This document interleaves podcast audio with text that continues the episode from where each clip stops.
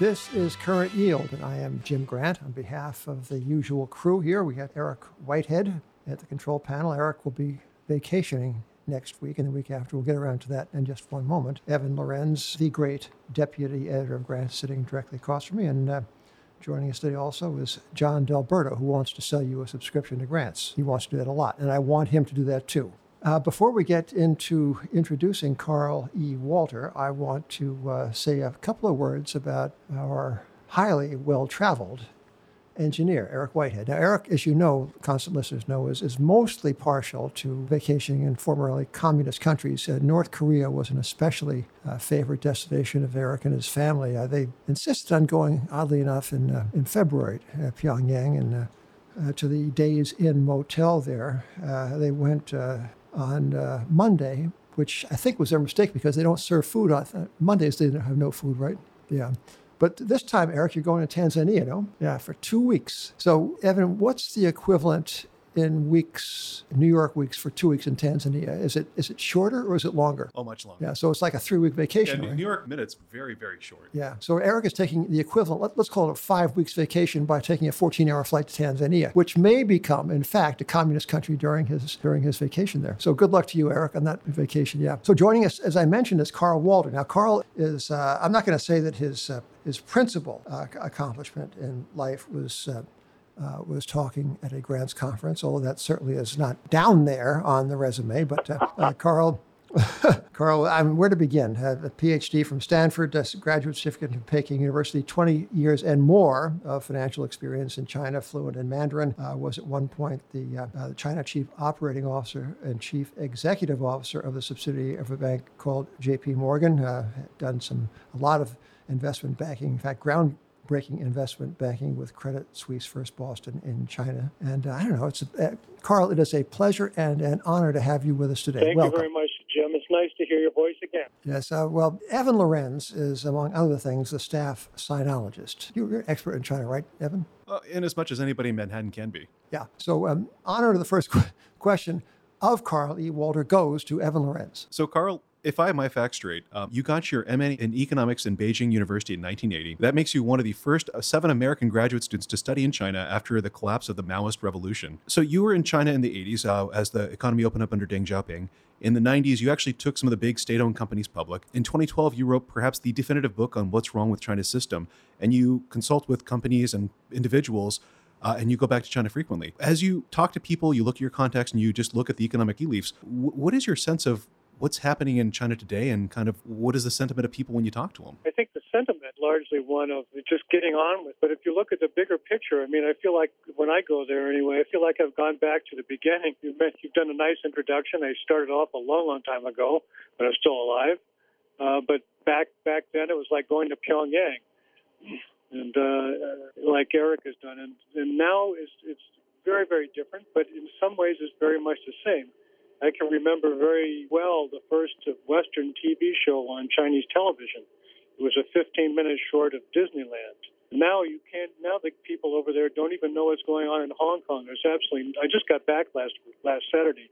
They have no idea what's going on in down in Hong Kong. I've sent pictures around to people, and they're shocked. Oh, so I sort of feel like uh, back then nobody had any idea what was in the outside world, and now you know, 40 years later, it's still the same. Wall Street, Carl, we call that a round trip. Yeah, sometimes it's, it's good, it's sometimes totally, yeah. it's a round trip. Exactly. Uh, Carl, tell us uh, what you expect, or what one can expect, perhaps, from this weekend's G20 meeting with uh, our president and their president. Boy, oh boy! It seems to me there's so much at stake for uh, President Xi. That is there's so much at stake. I can't really expect anything to come of all this. I mean, he has got such a case of hubris. There are so many things going wrong right now. It seems to me on his uh, docket. You know, you've got you've got Hong Kong, like I just mentioned. You've got this trade war with the U.S.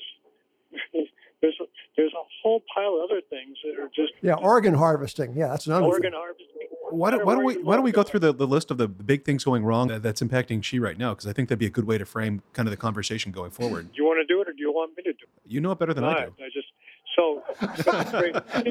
Yeah. Are you sure? I'm not so sure.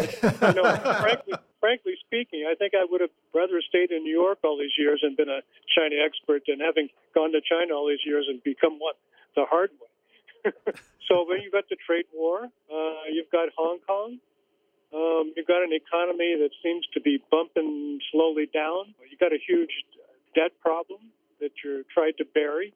You've got even people in Europe who are getting very upset. You've got you've got these tariffs that are tearing apart maybe one of the one or two of the only decent companies in the entire country.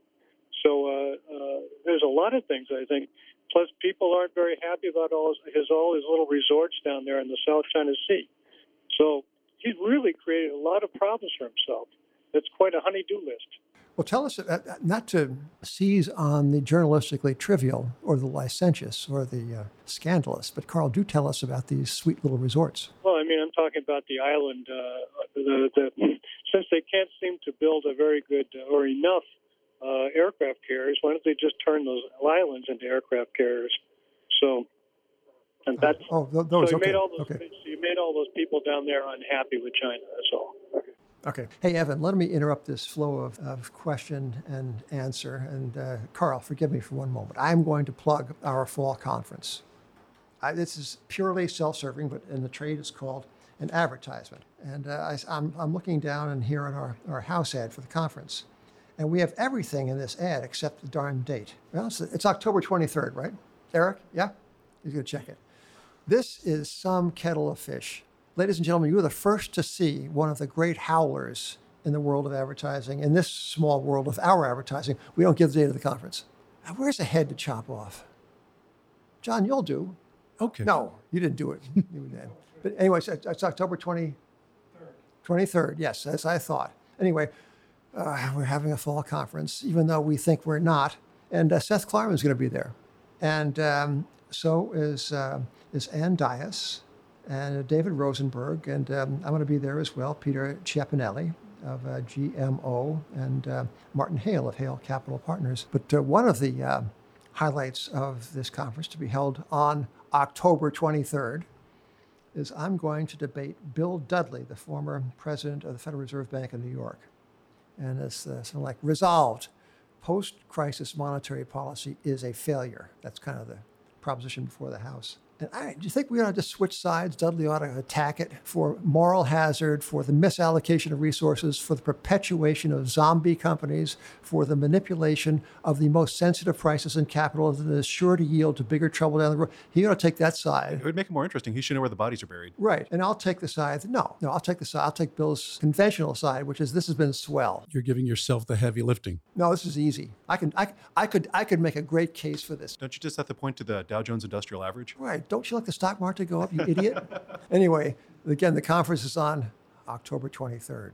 you got to be there. All right. Thank you. Now, as you were saying, Evan. Um, Carl, w- one thing that's dominated the uh, press here is kind of the failure of Baoshang Bank. Now, Baoshang is kind of a rounding error in terms of the uh, Chinese financial system. I think it's like $80 billion worth of assets in a financial system of $40.1 trillion.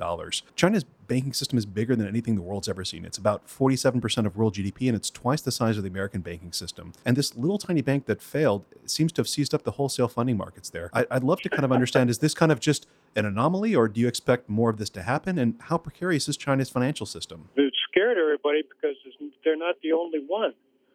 I mean, they're the they're the one that couldn't hold it together in the end. But there's but there's tons. You know, I, I try to.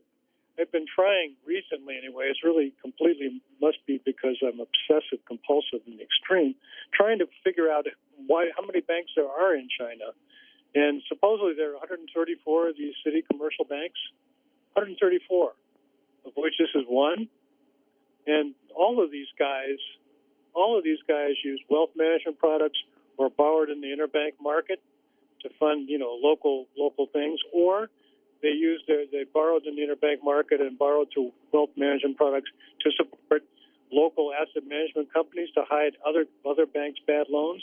I don't think it's unique, and I think the reason the markets are scared is because everybody knows that the emperor has no clothes.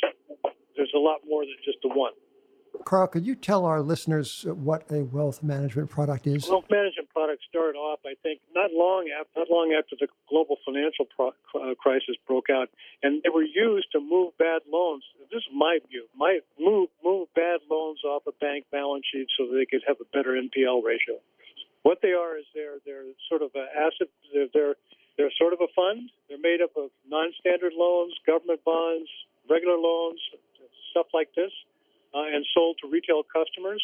And uh, they they're generally supposed they're supposed to be off the balance sheet. So this is this is a yield product. No, it's an income product. Absolutely. I hate, this, I hate Right. this word product. It sounds like actually something that's like sounds like iron ore or something. So no, this, I, I thought this what you put in your hair myself. yeah. This, this actually sounds a little bit like um, the structured investment vehicles or conduits that a lot of U.S. banks got in trouble with in 2007. If you You remember, that, if you remember, then banks would have these off-balance sheet vehicles where they would lever up pretty heavily in the repo market, and they'd sell them to other people as kind of a yield play.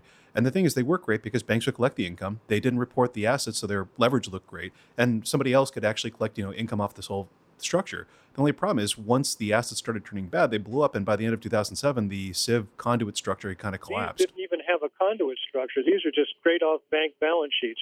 Now the CBIRC is forcing banks to set up subsidiaries to do this business, and they're forcing banks to stop guaranteeing it. So these are all supposedly going to be off balance sheet, and the banks are supposedly not going to make customers good. Most, I think, the, the deal about the WMPs there is everybody believed, no matter how bad how bad the junk in the in the uh, product was, uh, how bad the assets that were stuffed in there were, that the government would step in and make them whole. So there's a tremendous amount of moral hazard, and largely speaking, that has been true, I think. Well, it's not the fault of the average Chinese saver because as soon as any of these have gone bad in the past couple of years, you see protest in Beijing or other financial cities, and all of a sudden the authorities make people whole. It seems like the problem always gets swept under the rug. Exactly. So, so I mean, the government's totally, uh, whether it's this or whether it's Baoshang Bank or it's Jinzhou Bank, the government is very concerned. Well, it will not. Nothing can be allowed to fail. Everything must be nice and safe and uh, stable. Stable is the word. So. I, I guess the interest to us is not so much one small Chinese bank or you know 134 small Chinese banks, but what it means to the Chinese financial system and the Chinese um, you know economic model. Is there anything to read into this, or anything that indicates that this might be a turning point for China? You know, I think know, I've thought a lot about this since uh, since that uh, silly book came out ten years ago, and I think the the answer to that is as long you can, and I think the book said it is you cannot expect China to open up or make its capital account open or make its renminbi convertible as long as this situation exists. Because as we saw a couple of years ago, if, once they start loosening up on the capital account, money flows out like a son of a gun. So, so uh, it, it may go back ultimately, but in the meantime, it's going to go out and cause wreak havoc.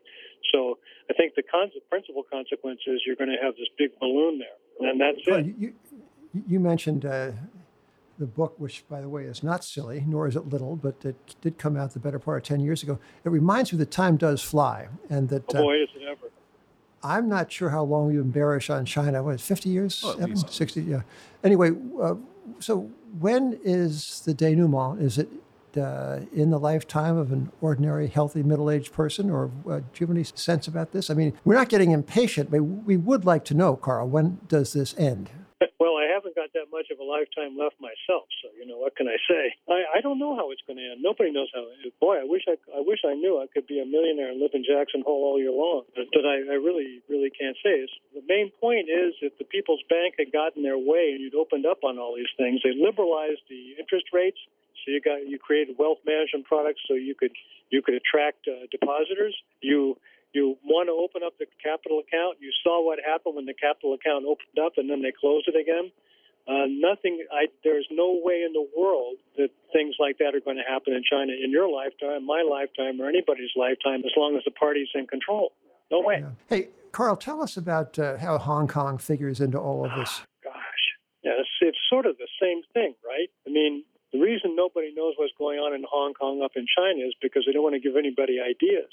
You know, it's, it's commonly said, or people commonly say, well, those honkies, they all have such a sweet and easy life. There's nothing, they, they have law, they have honest police, you know, they have good jobs, so they have a really terrific economy and all this kind of stuff. Why do they bellyache so much? but but on the other hand, guys are striking for something that's really worthwhile. I really admire them. But if you can't really show that in China, because it might get, especially especially this month, you know. Is there capital flight from Hong Kong yet? Or if not, Do you expect? No, I think there has been. I think it's, it's been a lot of uh, Hong Kong capital flight to Taiwan. I mean, you should think about what the impact on of Hong Kong is on Taiwan. And it's going to be really interesting to see what this election is going to result in. But I'd be really surprised if uh, Madam Tsai doesn't get reelected again, because people don't want to have happen to them what's happening in Hong Kong. And uh, would you be a buyer, a seller, or a mere observer of the Hong Kong dollar and its peg at this point? Yeah, man, I, I, I stay. I buy only U.S. stuff. I know. Stay. I stay. Yeah. away. Well, they're they're precarious enough. Yeah. They're- What do you think about Taiwan's impact on, uh, on I guess, U.S. rates? I mean, one thing that I've seen reports on, but I, I've not researched, but it looks like Taiwan has these little funds that leverage up treasuries to a great degree, and they've actually been a driving factor at some points in the last year of um, movements in the treasury curve. If there's a lot of money fleeing Hong Kong to Taiwan, does this mean anything to, I, I- I guess, you know, the U.S. Wow. You know, Interesting. It's so hard to know what's going on over there because it's so hard to get information. You try and get information on anything in China is it's just it's just really difficult combing through stuff. I spend a lot of time on wind and uh, with the help of my buddy Fraser and uh, in the Stanford Library, it's going through garbage and it's really hard to pin down things. So you're say, talking about money flows to Taiwan caused by Hong Kong flying.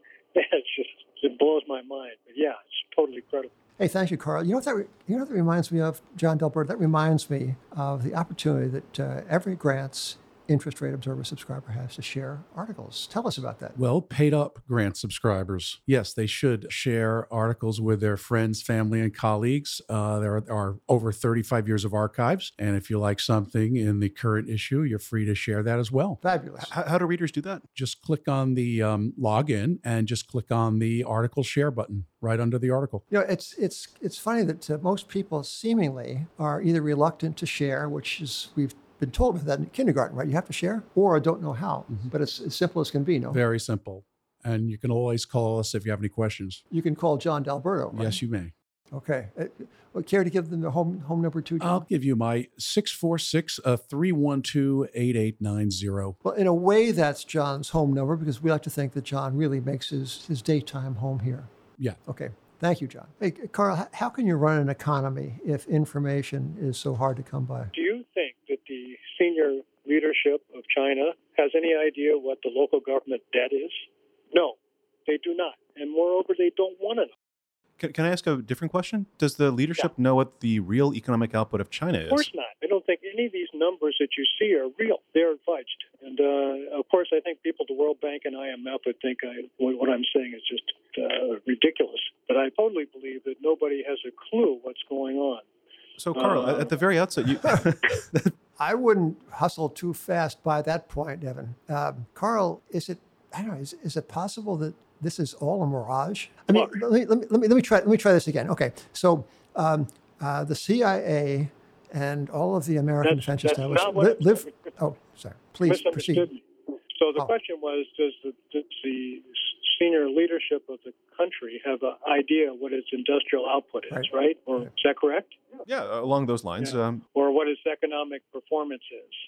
or, or Right, a good guess. right. And I think the way the Chinese system works is that they don't. They don't know. It is a confederation of uh, 34 administrative units, and the guys who run the party, or the senior guy in each of these units, the provincial governors or the party secretary, or, or the guy, sometimes the guys both. Those guys, those guys are responsible for what goes in goes on in their territorial unit. But beneath them is there are three more administrative levels. This system is not based on telling the truth. Okay. to the guys above you. You've got to hold the system together. So, so in 2008, if you think that the uh, the, the Ministry of Finance budgetary numbers each year are correct, I would beg to differ. Uh, and I think if you read a lot of the a lot of some, or at least some academic writing, or, or talk even to Christine Wong, who's the only person I know that does the fiscal system, then then you then she will you you will find that in fact the fiscal system is much much bigger, but it's much much bigger on debt. So when when China says that its debt is only like three or four percent of, of its uh, of its budget, that's wrong. Uh, you have to that only takes in the central government budget. You have to look into the whole country budget. So what I'm saying is, once you start going down into the provinces or the autonomous zones and so on, and level by level, the farther you and when you start moving, the farther it is you get from reality. One thing we've seen, and you, you said that uh, you see growth slowing this year. Nobody knows what growth is, but it appears to be slowing. Every time that it's slowed in the past, the authorities have one response, which is precisely turn on the spigots and lend as much right. as possible. Uh, we saw that right. in 09, we saw that in 16, and in other years as well. Do you think China is going to push for another giant stimulus? And if so, what is that going to look like after a decade plus of just extraordinarily easy money, flooding the system with cash, and a banking system that, again, is the largest in the world, twice the size of the well, U.S.? I would, I would disaggregate the banking system, right? Take it apart a little bit and and you you can't just say, all right, well, before, if this was 1997, 98, you said, well, the banking system's the biggest in the world, and they're, what we're really talking about is the big four state banks. Uh, that is no longer the case. And back in 97, they, they accounted for around, around 95% of lending. That ain't true anymore. They're only 38% total total bank financing. So, and, and just for just for the listeners, um, Chinese big four banks are ginormous. They're bigger than any bank in the United States. They all well, have balances over two trillion and uh, do all their, they're they're but giant. they're not like Citibank or J.P. Morgan or Wells Fargo, or whoever you want to talk about. They're confederations. They are not consolidated managed entities. If you can understand what I mean, these branches that run the provincial uh, geographies in China are like independent kingdoms. They really uh, run they run the show in their in their region. Who manages who manages credit risk uh, for the organization? Theoretically, theoretically, I, I, believe that these head offices try and manage credit risk, but you don't don't have a system in any of these big banks that can see through all the levels down to the bottom. You know, like any Chinese organization, they have hundreds of subsidiaries and branches, and they don't have systems that allow you, you or them to see down to the bottom. There's no transparency. Do you know what I mean by that? I mean, when I worked for J.P. Morgan, the guys in New York knew exactly what was going on in Beijing on the balance sheet there every day because there was so transparency a, all the way through. There's, this, a this is essentially this is a so this is a so-called centrally planned economy without any central I've knowledge. I've never met a Chinese that believed in planning. How do you like that? Are those personal predilections or uh, no, macroeconomic? You ever met anybody who likes a budget? Does, any, does anybody? All right. Do you ever does it, do you ever talk to anybody who's a, who's a China expert to talk about China's fiscal system or budget? No, you don't. I don't believe it. Nobody talks. Well, I'm I'm still trying to think about the uh, your remark earlier, Carl, in which you said that you were, were trying to count up the number of banks in China, and then we interrupted you. Did you ever get to the number? Uh, I have a number, but I, you know, supposedly there are 134 city commercial banks, of which this Baoshang Bank was one of them. And right. same with uh, Jinzhou. I talked. I mentioned to Evan. Uh, there are supposedly 134 of them, but right now, when I when I do all this, I come up with 159.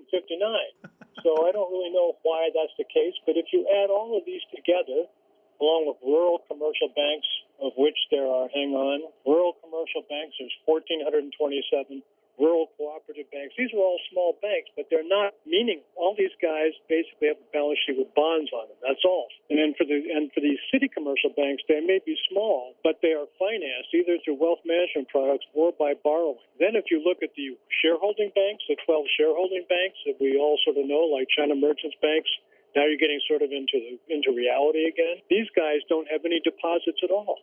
They live by the interbank market. So where's the deposits? The deposits are all in the big five city banks or big big five state banks. So Carl, so you're saying most of the banking system is not like a bank that we know, which is something that takes deposits and makes loans. It's um, entities that buy bonds and leverage via the wholesale market or the repo market. How leveraged is a typical Chinese bank then? I mean, it sounds more like a bond fund that's using a lot of short-term leverage, which I understand because we've seen that in the U.S. But how leveraged are these bond funds that pose as banks? Yeah, I really, you know, the, the some of these banks are listed.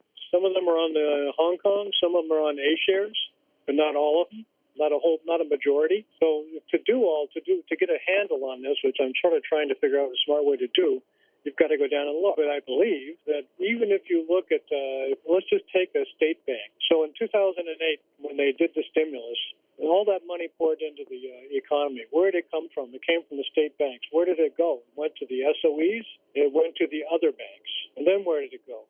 Well, went to the all these local governments that built all this infrastructure and so on. It all comes back now as local government bonds. So from an accounting point of view, you go from a bond or, or from, from a loan to a shaky to shaky entities to long-term debt through bonds to the same entity. the accounting treatment's completely different, right? Because you don't impair bonds, you only impair bonds when they um, exactly. Default. Well, I think now there's a new rule, but basically, a loan has a much bigger hit than a bond. All you've done over the last six years is, is shifted loans from short term to long. That was the first step. And then from long term into bonds. And then you made these bonds like muni bonds in the U.S., so there's no tax on them, so they have a higher interest rate. Are there advantages to holding a bond with respect to reserve requirements? Yeah, that's what I'm it, saying. You, know, don't the- have to reserve against the bonds, whereas you do against loans. And also probably lower uh, cost of capital, like uh, bonds have Yes, a lower risk weighting. assuming we do. Yeah, that's right. we have a good cost of capital calculation. Uh, we have been talking with uh, Carl Walter, who is um, a non-pari China expert. That's a and um, uh, Carl, I, what uh, comes across to me is first and foremost your knowledge, and second of all, your humility in the face of what we think we knew, but thanks to you talking to you, we now know we don't know. And I'm going to, as a final question, let me ask you to speculate or to perhaps to assign assign a kind of a number, what percentage of the things you hear asserted about China strike you as on their face, prima facie, wrong, or simply guesswork? What is our deficit of knowledge about this thing that we in America are so readily so so so quick to take a, a point of view and opinion on? Are we are we all groping in the dark? You know, there's a wonderful book written about the green zone in Baghdad. I've forgotten what it is, but it shows you how we all are so ignorant about other countries. And it's especially true about China. Now, it may be, it may be, well, I've always felt like the guys who work uh, in Washington, in the Beltway, are, are, the, are the biggest offenders. They don't really get out at all. And the guys who used to come over for the strategic dialogue also had no clue. They didn't ask the right questions. But this is just a, a function of, I think, normal, I won't say American, but I think anybody. A, we don't really have a good grasp of what other countries are like. And in a country like China that has a governmental system that has been developed, I mean, communist, it doesn't make any difference, uh, has been developed through, I don't know, multiple dynasties over the last 2,000 years. This system's still in place. So when I say things like you have a confederation of provincial branches, that these guys are responsible for their territory, and that below them there are three administrative zones or, or levels, and all those guys work you know, work up. Truth gets lost along the way. The only truth that really comes out is when guys like Baoshang go bust, or when Jinzhou, when the auditors walk away. For Ernst and Young to walk away from Jinzhou Bank, that's hitting the door of reality, man. because that's not easy. To, they don't usually do that. So, so I think my point is that uh, it's not that we're missing stuff; it's that we we generalize from our own experience. And if you're from Right. Kansas, you generalize from that. And if you're from New York, you generalize from that. And so, so unless, even if you go there for three or four weeks every year, it's really hard to stay on top. So uh, I, I hope that answers your question, or at least responds to it anyway. It does. Carl, um, one, one last question for you. I, I know you don't want to go on the record for when you think China might collapse because everyone's kind of put out a, a, a date and everybody's been wrong so Yep. far. But let, let's say that there's a counterparty that you trust beyond all others JP Morgan, the Fed, the US Treasury, and they offer you one of two choices.